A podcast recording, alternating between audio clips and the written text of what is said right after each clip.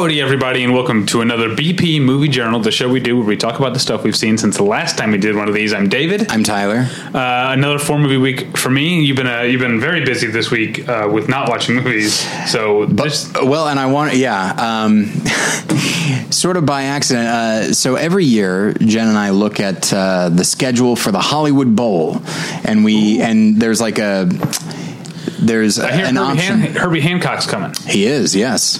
Um, I uh, actually entered a thing to win tickets. I didn't. Win. oh, I see. Okay, didn't win. Um, I was I'd like, go- that's I'd a very see- yeah. I'd go see Herbie Hancock. I don't think I could place. Uh, sure, why not? Yeah, just, sure. Essentially, just to say that you did. Um, But I will never. Okay. I will never not think of Tommy Boy. of course, Yes. Okay. Yeah. That's but that's John only, Hancock. It's Herbie Hancock. That's only people of a certain age A very that's so That- specific. where you would have heard. Where you you had been like old enough to see Tommy Boy and Yeah. young enough to not have actually heard of Herbie Hancock, the musician, yet. right. Right in that sweet spot to where that's your first exposure to the name Herbie Yeah. Hancock. And I think at first I thought it was just like a joke name, like he didn't know. Right. Like I, I think it took me later until real to realize, oh, he's there's actually a famous person named Herbie Hancock. Um, Yeah, and then it's also in retrospect, I was like, I can't imagine Tommy from Tommy Boy knowing who Herbie Hancock is, but you, uh, you never know. Um, so, uh, yeah, so there's this option where you can buy like five, you can buy two tickets to five shows for you know uh, for a specific price. So that's kind of what we do, and then we just go down the list and find what is interesting to us, uh, and then we let the chips fall where they may. And sometimes Okay. that means is we go two or three times in a week. Oh, okay. Uh, this time it was twice, uh, once Tuesday, once Wednesday. And as is the case with. Oh, Tuesday. Uh, I was furious at the Hollywood Bowl traffic That, as you should be. because I left. I was at um, Hollywood and Highland just down the street Yeah. for their. Uh, they do a they do a summer series where they have jazz like in the Sure. courtyard at Hollywood and Highland, and it's like super cheap. It's like I mean, it's free to go, but then for a fourteen dollar donation, you Mm-hmm. get two glasses of wine and a cheese plate. Oh, that's nice. So that and that's a two glasses. Like there's places in Hollywood you get fourteen dollars gets you one glass of wine. Yes. you know. Yeah. Um. So yeah, I was there, and then like we went to the bar at Cabo Wabo after afterwards. Obviously, of course. I can't not be at Hollywood and Highland. I go to Hollywood and Highland so often. Yeah, that's because interesting. well, because TCM's there. Yeah. AFI Fest is there. Press screenings are there sometimes. Outfest was there this year, and then Mm-hmm. you've got this thing. Like I'm there, wi- and also when it comes to like Christmas shopping is like the only time that I ever like go to a mall. Oh, yeah. and because I Hollywood and Highland has a metro stop, and I live two blocks from a metro stop. It's the easiest mall for me to get to. So every Christmas, I'm also there, like buying shit for my wife or whatever. So Mm-hmm. I'm I'm always at Hollywood and Highland. Anyway, so I was there on Tuesday, uh, and I thought I was there. Like we went to the we went to the bar pretty much specifically to wait out the Hollywood Bowl traffic, Mm-hmm. and we caught the tail end of it, and I, it was still enough to make me furious. Of course. because then I got stuck behind one of the shuttles getting onto the freeway. It was just Well, and that's the thing is with the Hollywood Bowl, probably more so than really any other venue, getting there is a huge thing. So a two hour show winds up being a five hour, for lack of a better term, Yeah. ordeal. Uh, and so Jen and I will do like a park and ride thing where we get on the shuttle and all that. Anyway, uh, so that happened twice this week. And it was enjoyable, but it also, I was like, oh boy, well, I guess I'm not getting to really a lot of movies this week. But wait, you didn't say what you saw. Uh, I saw uh, one was just an evening of Mozart, and then uh, the next was uh, Charlie Musselwhite, um, Oh, cool. Jimmie Vaughan, and Buddy Guy, and Oh, wow. uh, that was great. I'm a big fan of Charlie Musselwhite. I don't know Um, Jimmie Vaughan, do I? Jimmie Vaughan is a he's I mean he's been around for a long time. He's mostly a blues guy. He is the older brother of Stevie Ray Vaughan, um, Oh. and uh, but he's yeah he's played guitar in a number of bands and then does his own thing as well. Um, but yeah, it was tremendous fun. Uh, what I will say, this is this is almost like a subtopic uh, at some point.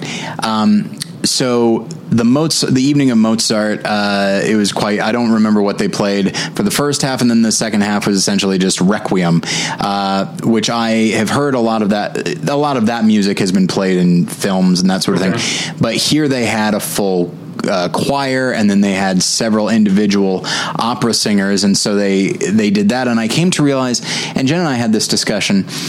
Um, and I realized this is going to make me sound super uncultured. I really have I wouldn't say no. I, w- I would say no patience for opera, but Oh. it really does nothing for me. What? Too many notes? That's it. I, I like maybe eight uh, in the course of like a minute. Um, I don't even know what that means, but uh, I think it's just um, I don't know what it is, but it's it never. I can I can definitely appreciate the the craft and the achievement of it. Um, I've actually known some opera singers who just it's weird. They just talk like you and me, and then they can sing opera, and it's insane. Uh, and I just had that moment where I was like, okay, like I'm I'm an artistically minded person, but there is I can point to at least one high culture uh, bit of artistry that I just do not seek out and when it is presented to me um, i don't get angry or anything but it's like all right uh, this is not going to be my thing for a while uh, and so I, I feel dumb uh, admitting that but i also was like well whatever i still can engage in any number of other uh, uh, types of, of artistry but that one just doesn't do anything for me Let me ask these two Hollywood Bowl things. Okay. Are these Hollywood Bowl productions or leased events? By which I mean, because if it's a Hollywood Bowl production, Right. you can bring a picnic basket, you can bring a bottle of wine, you can do Yes. all that. Leased events, it's up to the person leasing it. Sometimes they'll only let you buy concessions. Sometimes they'll let you buy, bring stuff in. Uh, well, uh, I guess this was a Hollywood Bowl production on both counts because we brought stuff in. Um, and then next yeah, week, I've learned, the, or I've been told, I've never had this happen to me, but told to make sure to look that up before you go to the Hollywood Bowl Yes. every time because you can. Jen has had to surrender like a, a bottle of wine in the past. Yeah, that's that would be all. Yeah. Um, next week we're going to uh, a production of like a mixture of classical music and cinema, uh, cinematic music, uh, and it's the theme is like space movies.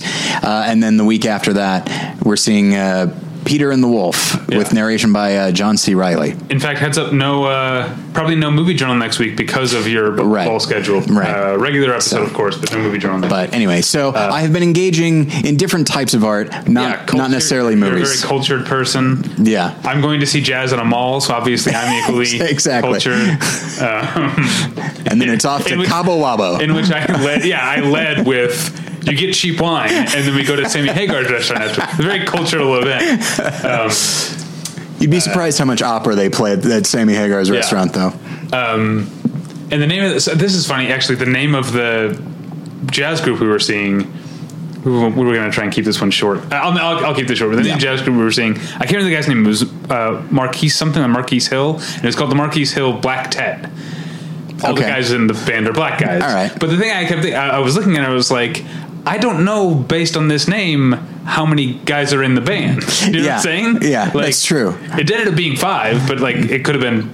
I it didn't know been what four. the word black was replacing. Yeah. Yeah, it could have been a septet. Yeah. Yeah. Yeah, I haven't heard of octet, but I've heard of quartet, quintet, sextet, and septet. Septet. Probably octet is probably Probably, yeah. You don't hear about it very anyway, often. So it ended up being a quintet. In case you're Okay. uh, you were worried. All right, so let's um, let's talk about some movies. All right. uh, I watched the movie the the uh, a Blu-ray the the review of which is up on the site right now, and this movie blew me away. It's so good, and I feel like I'm uh, I'm, I'm kind of a I, I kind of was late to liking martial arts movies. Mm-hmm. You know, like I. Um, uh, I, I feel like at the time, like when I was a teenager and like young adult, I didn't get a lot of them, or then I Right. started to getting getting into things, and I think kind of like something like the Master of the Flying Guillotine that I loved, but I was like not sure because I got re-released in theaters when we were in college. I ended up buying the DVD when it came out, um, and I was like, I loved it, but I was like, to what extent am I liking this? Ironically, because it's like so silly. But now I really like it, and then I think the Once Upon a Time in China was a big movie for me. Anyway, so basically, that what that means is that the director, um, oh, I just wrote his name like uh, King Hu, best known for A Touch of Zen. Mm-hmm. After that, probably best known for Dragon Inn, which I've only seen the scenes from Dragon Inn that are on the movie screen in the movie in the, the in the movie Goodbye Dragon Inn. Okay, yeah. I don't. So I've never actually seen. So I so the first King Hu movie that I'm seeing is not one of his two like recognized masterpieces, but Film Movement Classics just put out on Blu-ray The Fate of Lee Khan from 1973, and holy shit, this movie is so great. Okay. And um, I feel like I'm in a Tarantino mind space, headspace because of Once Upon a Time in Hollywood. Sure. But also because I know that Dragon Inn is often cited as one of the major influences on Hateful Eight. Uh, and the fate of Lee Khan clearly must be an influence on the fate on on, on uh, Hateful Eight as well because it is a movie that, other than like, it has a bit of a prologue and then it has a big finale that's out on the plains. There's like maybe one other scene that takes place outside. Pretty much the entire movie takes place in this rural inn, um, and uh, it, you've got basically Lee Khan is the bad guy in the movie. He's a he's a general. It takes place in the like 14th century. He's a he's a general who's trying to put down a rebellion out in this rural province, and he and uh, he so he like bivouacs his army uh, outside the you know near the the inn, and then he and his sister um, come to stay at the inn. And the inn is run by these four ladies who are very sort of like you know hospitality first, very friendly, but they're also secretly rebels and martial arts masters. so basically, it's these four ladies and then a few other like rebels, uh, like undercover as townsfolks, like and the accountant at the inn, and then there's like a guy who's like, oh, he's the town drunk. He comes in and he like sings songs and people buy him a drink or whatever. But secretly, he's like one of the strategists of the rebels. Um, so they're all planning to to steal the like. M- battle plan map or whatever he it, whatever the MacGuffin is that he has in Yeah, this yeah. room they're all planning to steal it. And so there's a bunch of like fight scenes at this inn but there's also a lot of just like again very I uh, T- Tarantino must have watched a lot of King Hu movies I- I because the way that the tension builds over quiet scenes feels like something he has done a lot of. Also the sense of because like like Hateful Eight this is a scope movie that mostly takes place indoors and yet never feels like a waste of the frame like he's constantly uh, he much i want to make clear that i'm comparing king hu to tarantino in the sense that tarantino is influenced by him you know what i'm saying like Okay, just yeah. because i came to it the other way doesn't yes, anyway it's- I'm, I'm not saying uh, he's like tarantino i'm saying tarantino's like him Right. but it's I it's like to it- when I wrote my review for Hidden Fortress. It's like okay.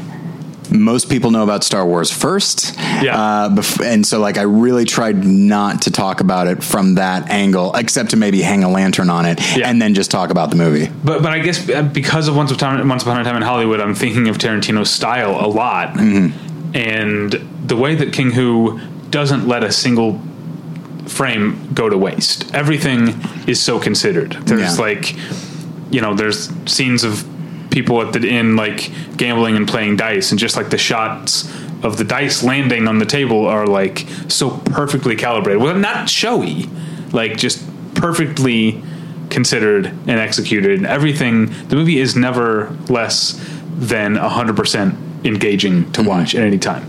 Um, it's funny. It's tense. The tension. I'll say without going into details because it would be a spoiler, uh, there's a third act um, turn in the narrative that is also clearly an influence on Django Unchained. Um, uh, but I don't want to go into into details. Um, it's I really really love this movie, and now I can't wait to see more King Hu movies, including the ones that I probably should have seen by now Right. um, that uh, other people have talked about. All right, moving on. Uh, to sorry, I have two in a row, and I need to take a drink of water. Okay. Okay, so um, I think I'm pretty good I agree. at not being, and I think I probably have been for a long time. And it means for a long time. I've been with my wife for uh, over ten years. But like as a relationship guy, um, I'm not one of those movie guys who's like, when I'm in a new relationship, I'm like, oh, this is a chance to show my favorite movies to a new person, which is something that I feel like. Uh, it mostly doesn't. I don't know. It doesn't get you very far. I think. I don't know. It's it's a younger person's impulse, and I certainly did that a little bit when I was younger. Sure.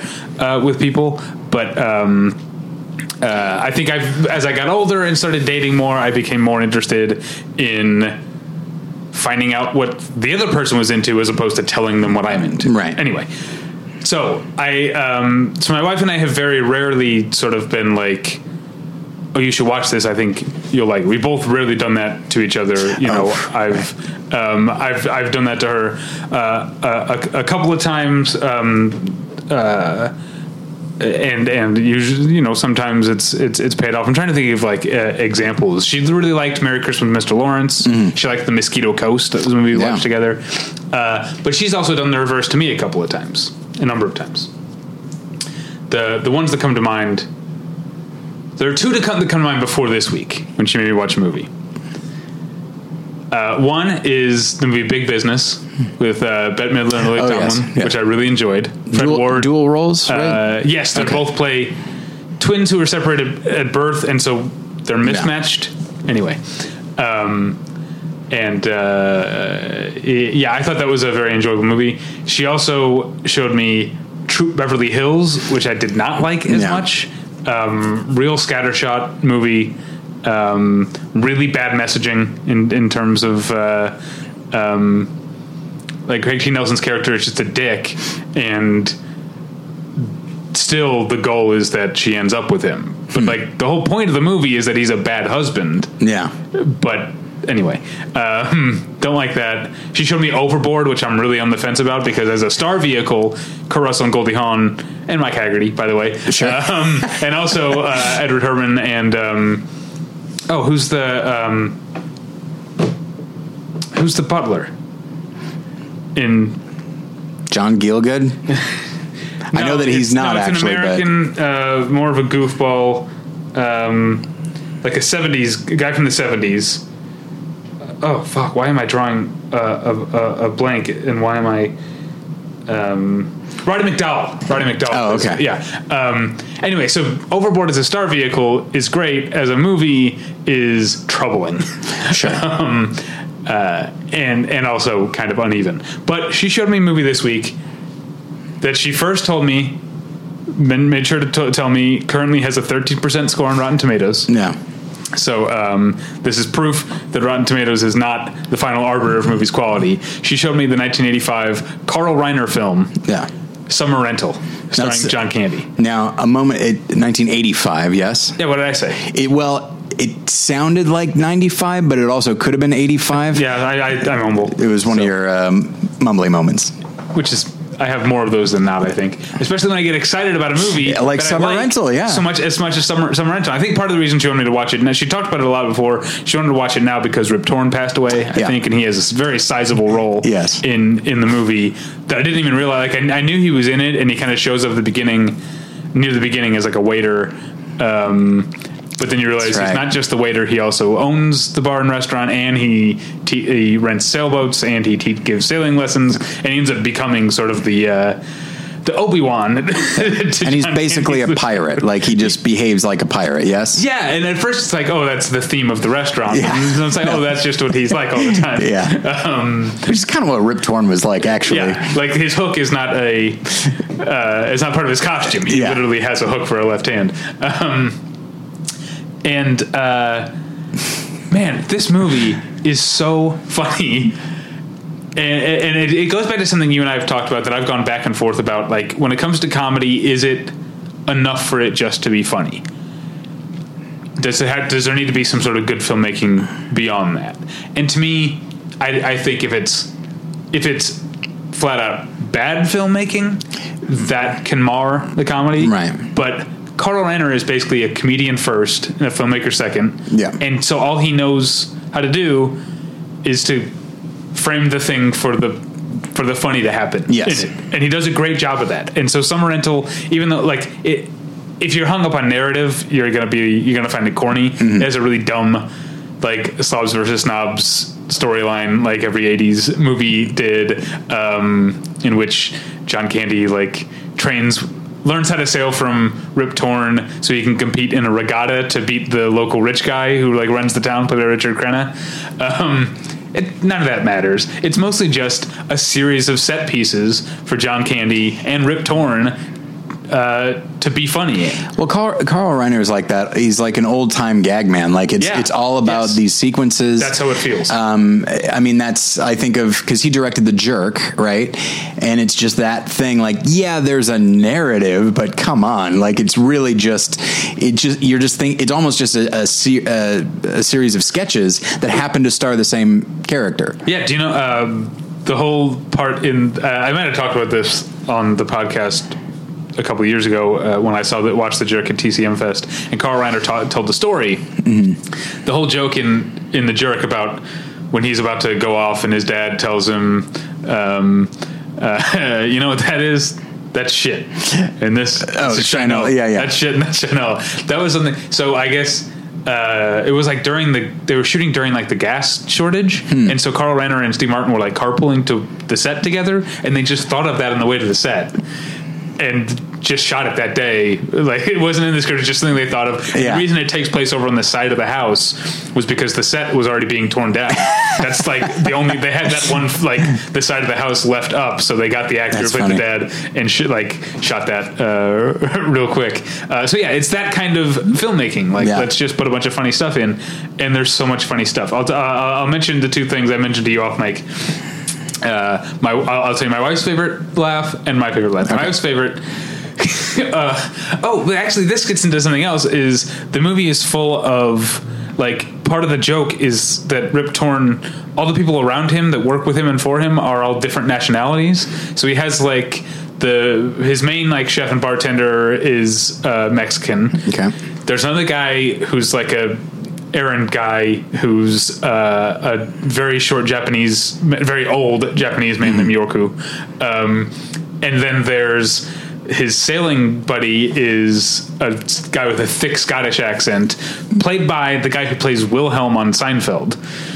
Almost unrecognizable under his like big, uh, you know, Wilhelm. Uh, I, I don't remember now. Wilhelm is George's boss. He's between George and Steinbrenner. Oh yes, yes. That. Okay. Got, yeah. Um, the guy's like worried about George overworking himself and stuff Yeah. like that. Anyway, The guy who, for uh, a long time, I assumed was uh, related to um, Karl Malden. Like for Oh, yeah, some yeah, reason, he always, yeah, Richard So, Herd is his name. uh, yeah. So, um, uh, my wife pointed out that, like, you know, a lot of times she and I will revisit these movies from our youth, you know, and there will be things that stick out, like, oh, you couldn't, you know. like, Yeah. I love, I love Bill and Ted's Excellent Adventure, but the part where they are relieved to see each other again and they hug, and then they very quickly like break their hug and call each other the three letter F Yeah, yeah. word. I it, like. I wish.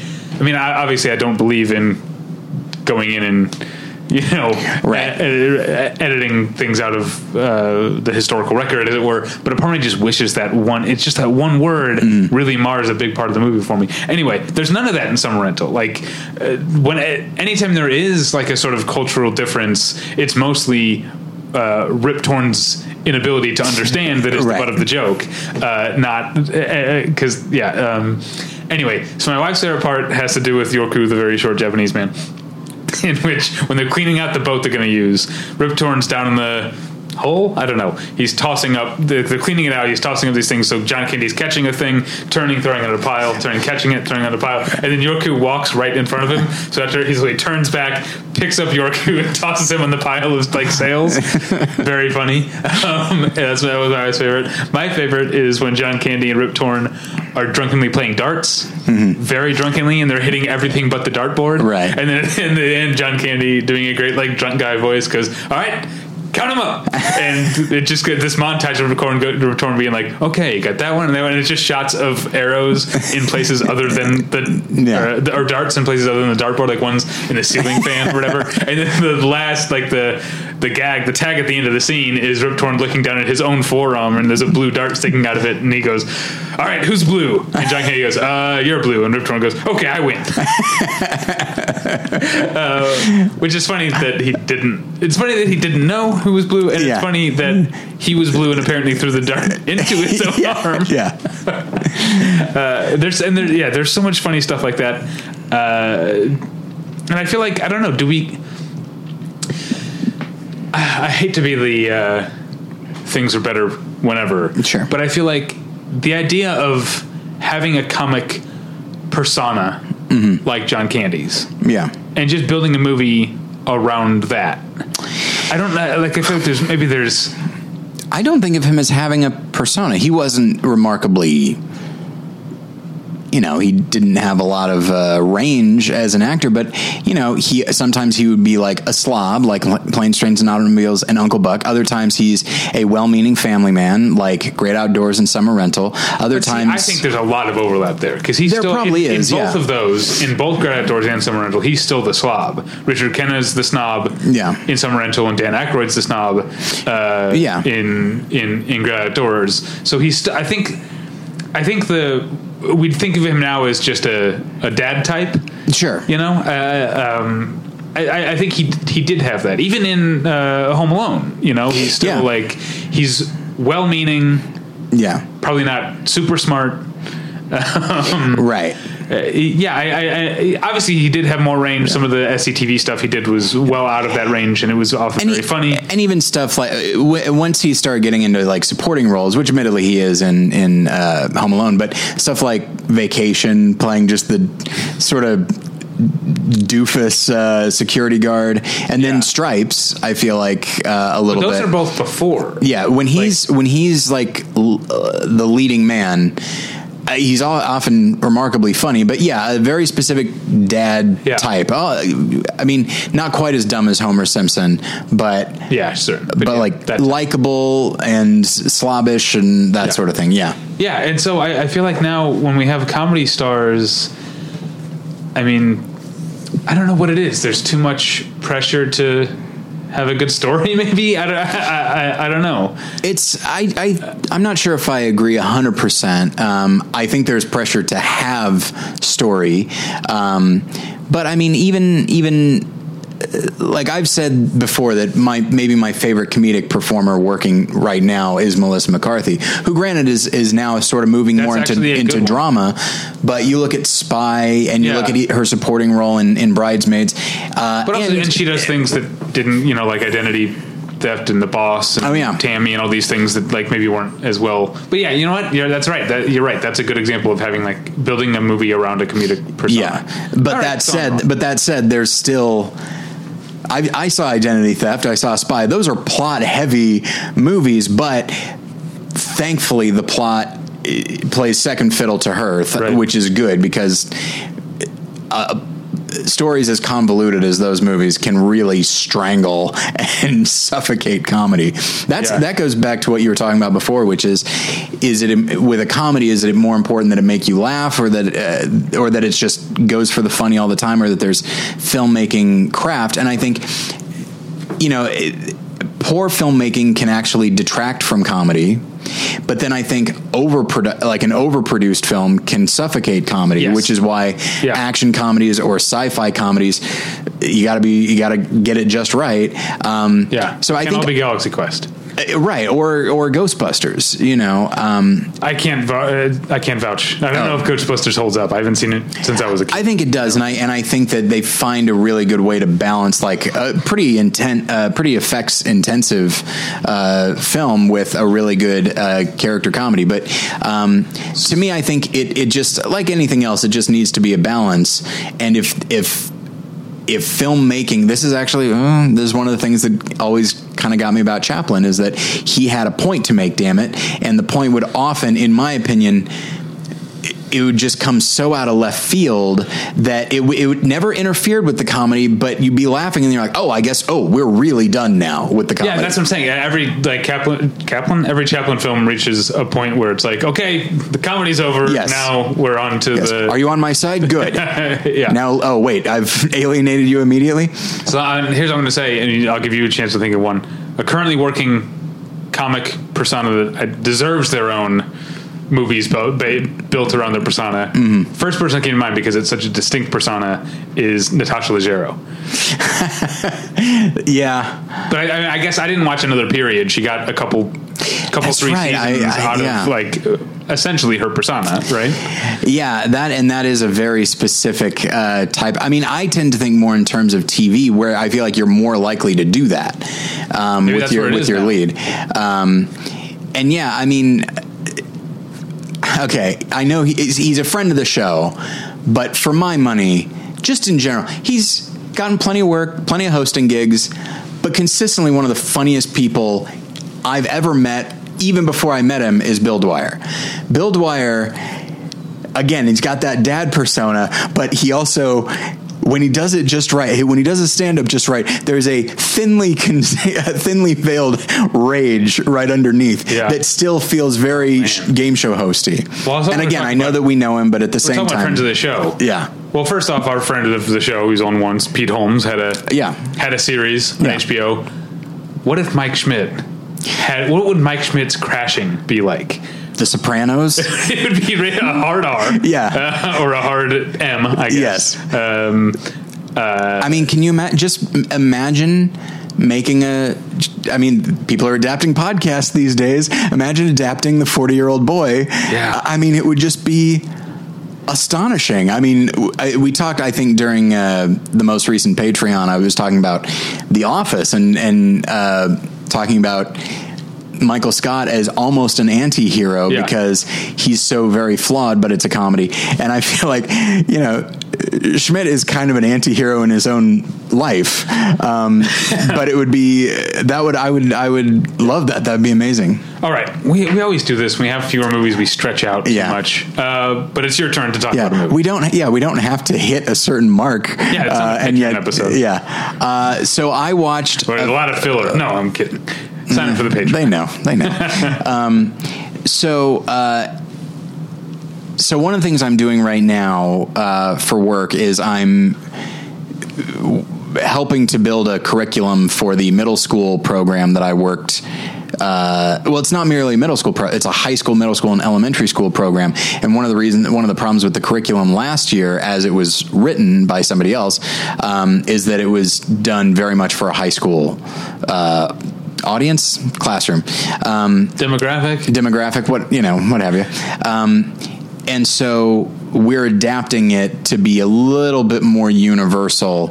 Um, and one of my one of my jobs is to because we're going to have like every every like seven or eight weeks we're going to have a sort of a movie day where we just watch a movie um, and so i had to go through netflix and find movies that are a certain length a certain rating and appropriate for uh, what we might be talking about that month and that sort Okay. of thing so anyway so i went through and i've been doing that um, and I just go with Netflix because it's the easiest. It's the one that like all the instructors have access to. Right. Um, but their movie selection is not great. it isn't great, but it's Outside great enough when it comes to it. It gets the job done for what we're doing. You know, there are at least 10 to 12 good selections for high schoolers, middle schoolers, elementary schoolers. Okay. Um, anyway, uh, and so as I was going through, there was like I'd seen all of them, and so I could sort of vouch for them, except one. And so I thought, well, I've never seen it, but a lot of people have of a certain age, so I'll give it a watch.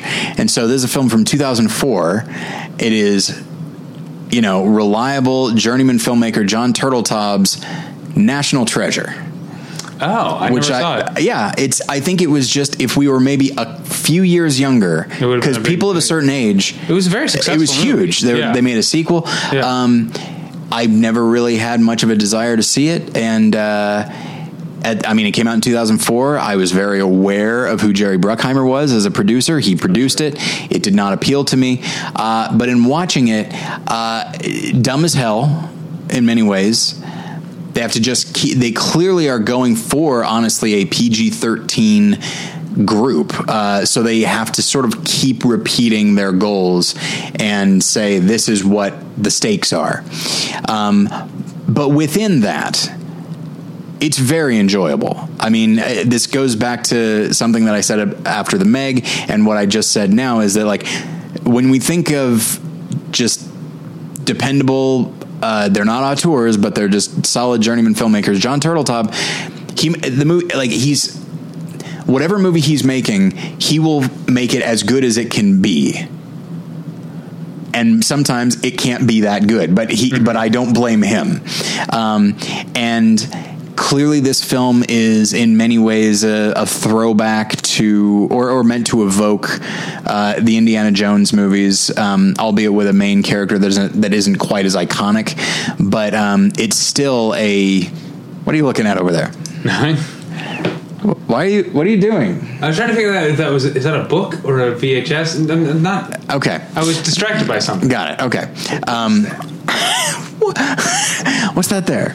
Um, so, uh, and it's just. Uh, I'll say this that a lot of a lot of the cliches that we think of when it comes to sort of heist movies, like the the jaunty montage as somebody explains the different all the levels of security that they'll need to go through, and Oh, you know Yeah, yeah. that sort of thing. It's all there, and you kind of roll your eyes because it's been parodied so many times since then. Uh, for me, maybe most notably in a wonderful episode of Community in season three, um, but for what it is, and I don't say that necessarily in, a, in an overly negative, patronizing way. It's just it's meant for I think a younger crowd, and within that, it is a lot of fun and the fact and I, I it also just seems like a simpler time in filmmaking even though i know that wasn't the case but it just seems like it because uh, the idea is as they say a billion times in the first act uh, we're going to steal the declaration of independence all right? But they're doing that to keep somebody else from stealing it. And ultimately it's this idea that they're searching for tre- this treasure a national treasure um, and there's a, there's a map on the backside of the declaration of independence. And so the villain played by sean bean of course uh, he says well okay we can we can get that. And Nicolas cage has a crisis of conscience and he says no we can't do that. And then uh, sean bean betrays him revealing himself to be the villain. Uh, and so Nicolas cage ultimately is like okay well i'll steal it so that he can't. And i just i just immediately thought like so Nick, the backstory is that Nicolas Cage's family has been looking for this treasure for generations, and he now knows where it is. But he's not going to desecrate the de- the Declaration of Independence. But of course, this British guy does not care, Yeah. and he's gonna he's gonna do what he wa- what he wants to do because hey, maybe he thinks like if I destroy this, do we get do we get the colonies back? Uh, he never says that, but I, I thought that. Um, so anyway, uh, so it's just stuff like that. It's just, that just it's obvious in a lot of ways, um, but it is. It really is a lot of fun. I think you would enjoy it. Um, I certainly enjoyed it. I don't know if I enjoyed it enough to see the sequel, but maybe. I heard the sequel is pretty good too. So it's just it's one of those like solid out of five stars. It's Yeah. a solid three, three and a half if I'm feeling generous. Remind me what the subtitle is of the sequel. Cradle of Life, Book of Shadows. Book of Secrets. Can I be Book of Secrets? I think that's what it is. I know Book of Shadows is Blair Witch. I was making a joke, but um, And I'm pretty sure Cradle of Life is Tomb Raider. I think that's Tomb Raider. Man, it's, Which that's like Tomb Raider Two is a movie. Book of Secrets. Yes, Tomb Raider Two is one of those movies that I cannot tell you if I saw it or not. I I certainly haven't seen the first. I haven't seen any of the. There were only two, right? Well, No, Angelina Jolie did two movies. She did two. Yeah. I didn't see either one of those. Yeah. For some reason, I thought it was like more of a series, but no, I guess there was. No, she did two. What I'm saying is, I know I saw the first one, Mm-hmm. which I used to get into an argument with my manager at the video store because he kept trying to put it under T for Tomb Raider, and I put it under L because the name of the movie is Lara Croft Tomb Raider. Oh, okay, yeah. the new one is just Tomb Raider. yeah, Yes, the new one. Okay. But the Angelina Jolie one from 2000, I think, is Lara Croft Tomb Raider. Did he think Lara Croft was the name of the actress in Maybe. it? Okay. Maybe. Um, uh, but then, yeah, she made a second one. It might be called Cradle of Life. That sounds I- right. Ca- I cannot tell you for sure if I saw it or not. That's one of those movies.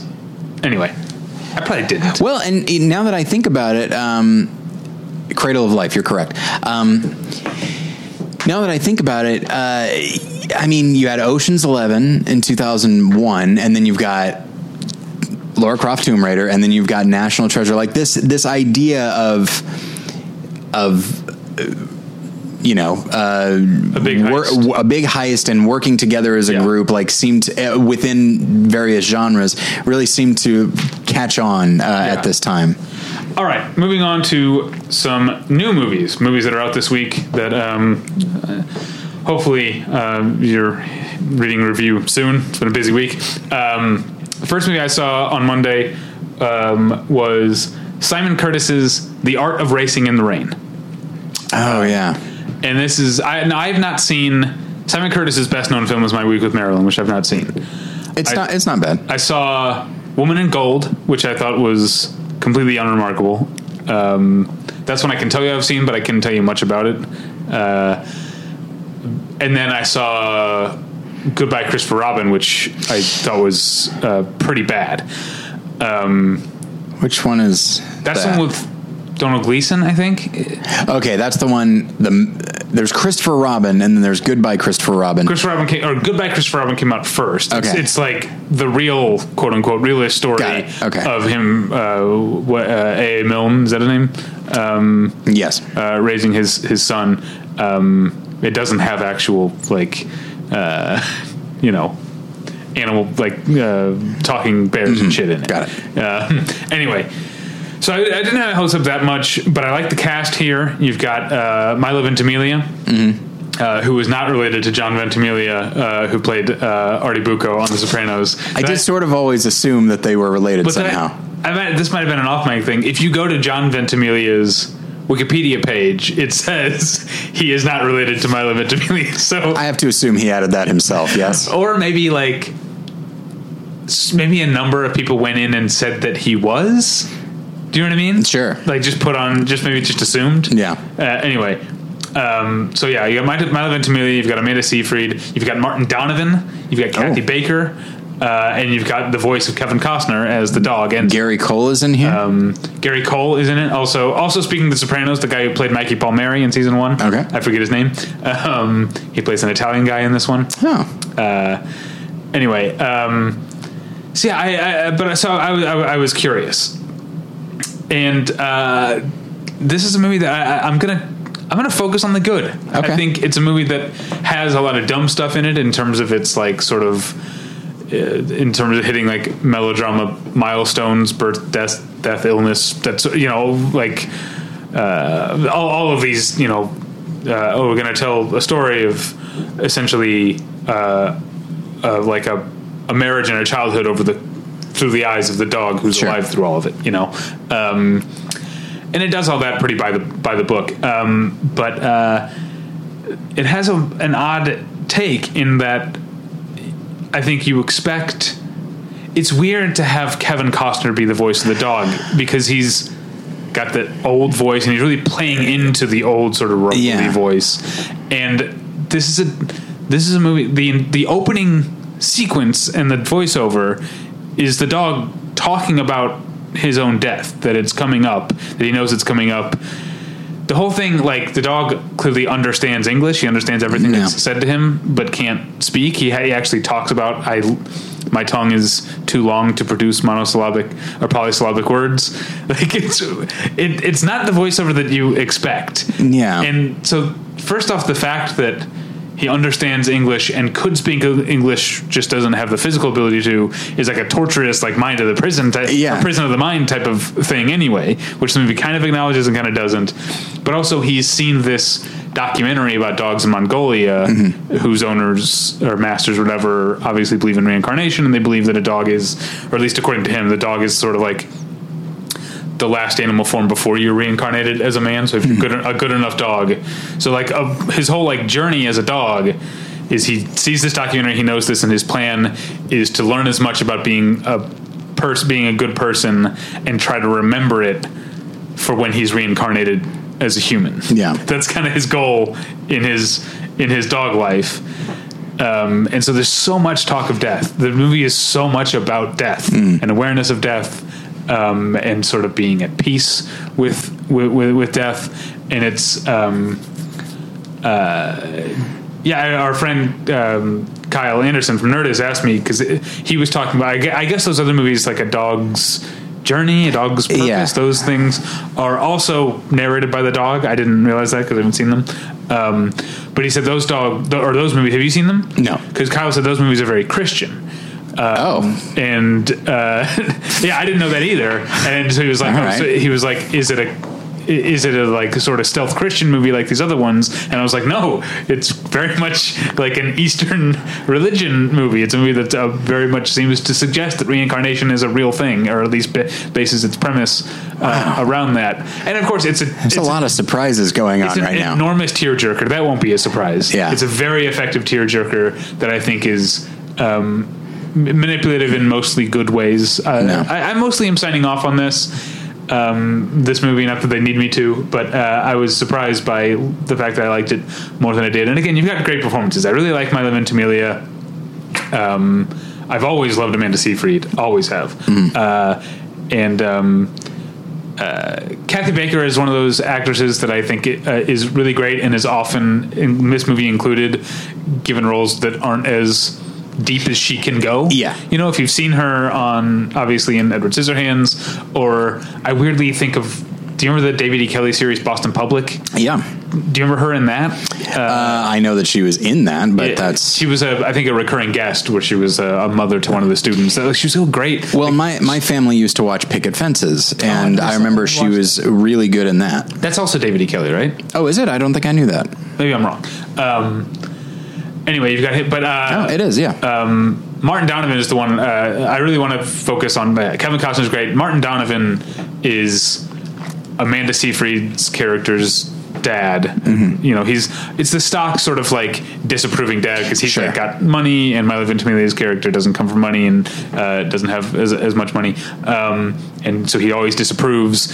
And uh, props to Martin Martin Donovan for really leaning into this guy being a piece of shit. and like I've never like I if I I I joked my wife like if I had seen Martin Donovan in the corridor outside the screening room after the movie, I might have tried to strangle him. I hated him so much in the movie. And that's that's interesting because he's an actor that has he's played assholes and hypocrites in the past, but I feel I always get like a real strong sense of inherent decency Yeah. in, with him as an actor. So for him to play that convincingly is is something. I think also, there's little things that I noticed. I don't know if this was a Martin Donovan thing or it's in the screenplay, but like little bits of like character, like when he's when the dog's staying at the at his in Kathy his at Kathy Baker's house. Um, and he wants the dog to go outside to go on a walk and go Mm-hmm. do its business. He, he's like, "Come on, let's get busy. Let's get busy," which is like not. It's weird. It's not a stock line. It's something that like. If you have a dog, maybe you might have come around. Like, Sure. I say all kinds of weird stuff like Yeah. to my dog that it seems normal to me. So like I liked bit little moments like that. Like the movie the movie has so many possibilities to become uh, just boilerplate anodyne. And Yeah. for a lot of it it is. Yeah. But it also has a lot of character and great performances. Um, I've talked way more about it than I thought I would, but I, I was surprised how much I liked it.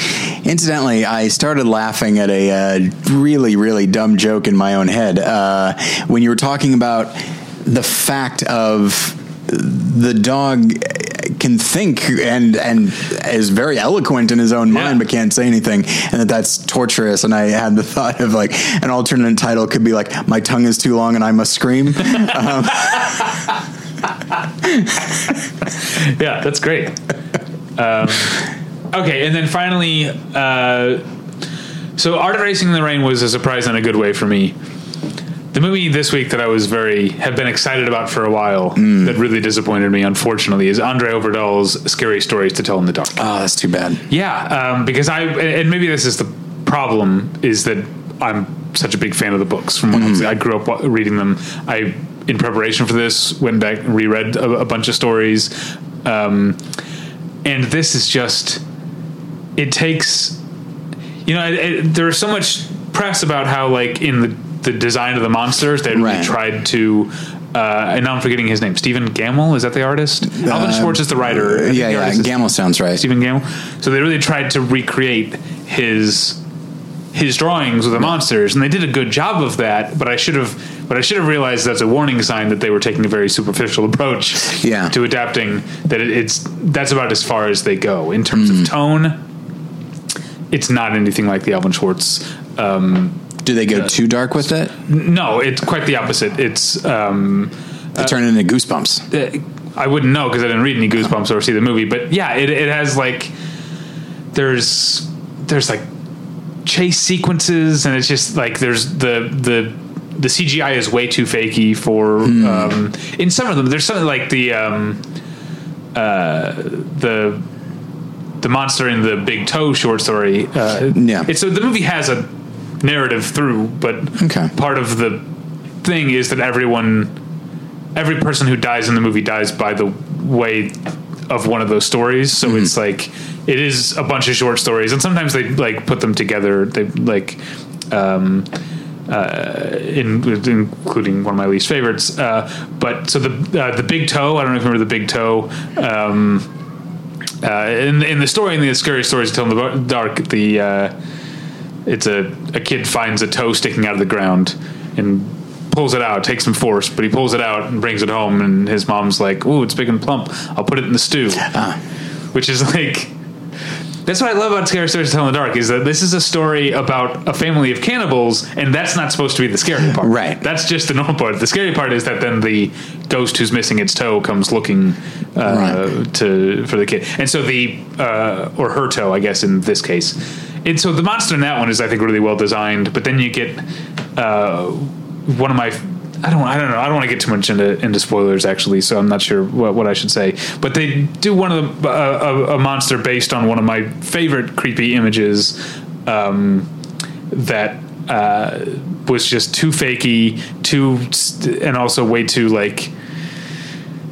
I, I just don't like that it's chasing them. Like to me, a big part of, and I don't want to make this all about the books. I should treat the movie on its own term, but uh, terms. But this is a way of saying why I don't find it as scary. A big part of what's so scary about the scary stories to tell in the dark, monsters and ghosts, is that we don't really they're not really presented to us as trying to scare you. Do you know what I mean? They Right. kind of just are, and that's kind of scarier. Yeah. Like they're just they're just acting according to their nature, and that's all the more freaky because there's nothing you can do about it. Yeah. Whereas once you They don't them- know they're monsters. They Right. just yes. And so once you give them too much agency, um, and yeah, you've got like you've literally got like the jumping on cars and chasing. Like it's it's not Hmm.